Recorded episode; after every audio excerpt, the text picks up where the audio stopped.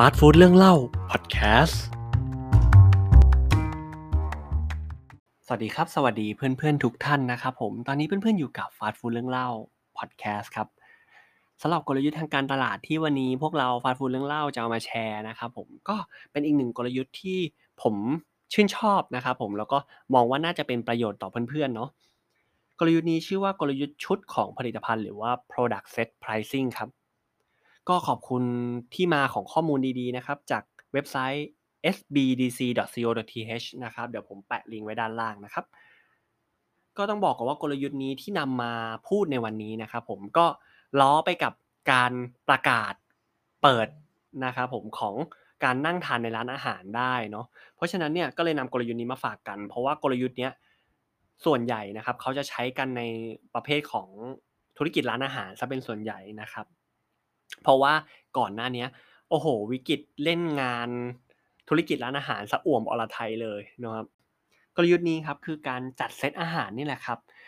เพื่อเพิ่มคุณค่าหรือว่าเพิ่มความคุ้มค่าให้กับลูกค้านะครับผมอ่าเอ๊ะยังไงเนาะก็คือตอนแรกพูดถึงเรื่อง ถึงเรื่องว่า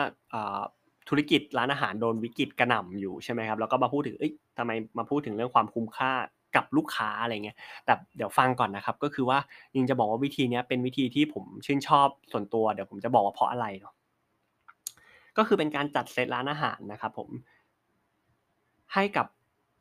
ลูกค้าเนาะเพราะว่าบางทีเนี่ยปกติร้านอาหารทั่วไปเนี่ยเขาก็จะมีเมนูต่อจานเนี่ยอยู่แล้วเนาะลูกค้าเนี่ยพอเดินเข้าไปในร้านเนี่ยพอเราเห็นเมนูเนี่ยนะครับ ร้านอาหารบางประเภทเนี่ยเขาไม่ได้เสิร์ฟเป็น course course course ของอาหารเนาะอันนี้ผมพูดถึงแบบร้านทั่วไปที่แบบโอเคอาจจะต้องใช้การสั่งหรือว่าเป็นอาหารที่แบบใช้ความรวดเร็วในการสั่งนิดนึงเนาะพอลูกค้าเห็นเมนูปุ๊บโอ้โหเมนูเยอะแยะไปหมดเลยแล้วฉันก็หิวนะครับเขาก็จะสั่งสั่งสั่งสั่งสั่งสั่งสั่งนะครับ แน่นอนครับช่วงช่วงที่ลูกค้าหิวเนี่ยเขาอาจจะสั่งเยอะเนาะช่วงนั้นเนี่ยอาจจะออเดอร์อาจจะเต็มโต๊ะเลย แต่เมื่อไหร่ที่ลูกค้าเริ่มทานไปแล้ว แล้วเขาอิ่มแล้วเขารู้สึกทานไม่หมดนะครับเขาก็จะรู้สึกว่าเฮ้ยแบบ เราสั่งเกินตัวไปแล้วรอบหน้าเราต้องสั่งให้ระวังกว่านี้ แล้วก็สั่งน้อยกว่านี้เพราะเขารู้สึกว่าเขามาทานไม่คุ้มแล้วไม่ได้ไม่คุ้ม เพราะว่าร้านทำให้เขารู้สึกว่าไม่คุ้มนะครับ บางทีเนี่ยเขาอาจจะรู้สึกว่าไม่คุ้มเพราะว่าเขาทานเยอะเกินไปแล้วสั่งมาเกินตัวอะไรประมาณนี้เนาะการจัดเซตร้านอ่าการจัดเซตของชุดอาหารเนี่ยก็อาจจะมาตอบโจทย์ เรื่องนี้นะครับ แต่ต้องบอกก่อนนะครับว่าการใช้กลยุทธ์นี้ก็คือการจัดเซตอาหารเนี่ยนะครับ ทางร้านต้องคำนวณต้นทุนก่อนนะ ไม่ใช่พอจัดเซตมาเสร็จแล้วปุ๊บ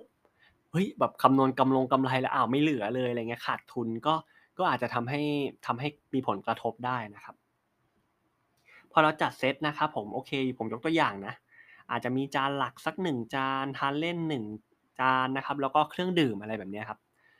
สังเกตง่ายๆครับเหมือนเหมือนร้านอาหารฟาสต์ฟู้ดนะครับที่แบบเขาจะมีแบบ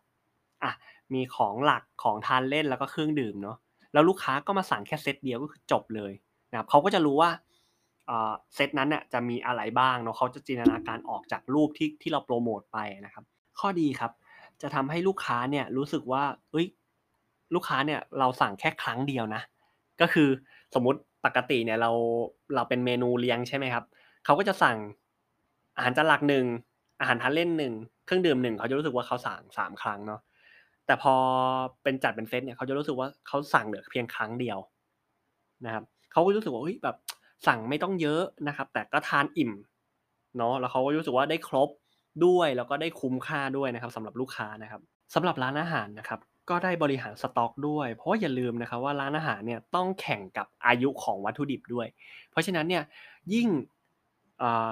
วัตถุดิบเนี่ยมีการหมุนเวียนถ่ายเทเท่าไหร่เนี่ยนะครับส่วนตัวผมนะผมก็รู้สึกว่า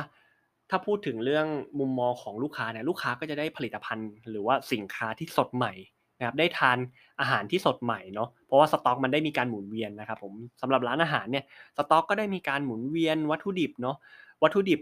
ก็จะไม่ถูกค้างมากนะครับผมก็เลยทำให้บริหารง่ายขึ้น ก็จะวินวินทั้งสองฝ่าย นี่แหละครับคือสิ่งที่ผมค่อนข้างชอบกลยุทธ์นี้นะครับผมแล้วผมมองว่า ถ้าคนที่ทำธุรกิจร้านอาหารมืออาชีพเนาะเขาก็จะแบบปุ๊บปั๊บปุ๊บปั๊บเป็นมีการบริหารสต็อกในหัวอยู่แล้วล่ะ แล้วยิ่งใช้กลยุทธ์นี้เข้าไปเสริมเนี่ย การบริหารสต็อก หรือว่าโฟล์การการใช้วัตถุดิบเนี่ยก็จะโฟล์มากขึ้นนะผมคิดว่านะครับ เป็นยังไงกันบ้างครับสำหรับกลยุทธ์ที่ผมนำมาฝากกันเนาะใครที่ทำธุรกิจร้านอาหารเนาะก็ อาจจะฝากกลยุทธ์นี้ไว้แชร์กันนะครับผมเผื่อว่าจะนำไปใช้เนาะแล้วถ้าเป็นประโยชน์ครับยังไงรบกวนติดตามเรานะครับผมเพื่อเป็นกำลังใจเนาะให้กับเราทุกช่องทางเลยนะครับ ฝากกดไลค์กดแชร์กด Subscribe เบาๆ ให้เราหนึ่งครั้งนะครับผม